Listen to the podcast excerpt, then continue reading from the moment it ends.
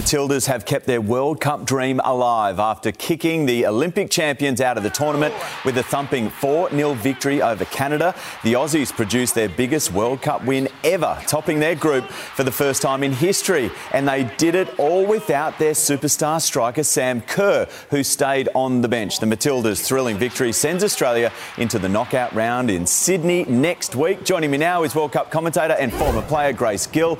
Good morning to you, Grace. We are very proud of the team this morning, aren't we? One of the best matches we've ever seen, and that Aussie spirit really coming through.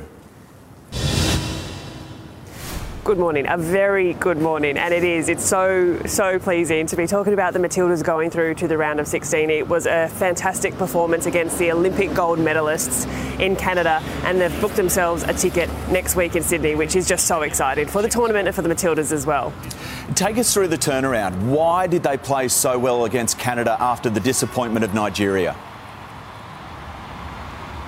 Well, I think the, the first thing was that it was a do or die game. There was no second chances. They had to get, get a result in this game. We saw some unconvincing performances against both Canada, um, sorry, against Nigeria and the Republic of Ireland in the first two games. So Canada was a must win. It was where everything needed to click, everything needed to come together. And what we saw from the Matildas was a really, really good, complete performance, a really disciplined performance as well. And they got four goals in the end, which really speaks to how clinical they were in the final third.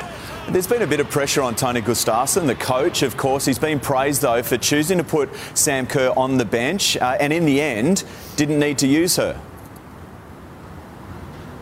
Yeah, and I think it was actually a really smart move. I think it was always going to be how Sam was used or not used. It was going to see how did the game go, did she need to come on, and if they could get another six, seven days recovery into the most watched calf on national and international television at the moment, then they'd do exactly that. So one goals, two goals, and when it got to three or four, it was very evident that she wasn't going to be needed. You can't risk something like a calf injury uh, just due to how sensitive they can be. So for Sam, that's a great position for the Matildas, even better. Yep, we can bring our strike weapon in when it counts the most. Thanks, Grace.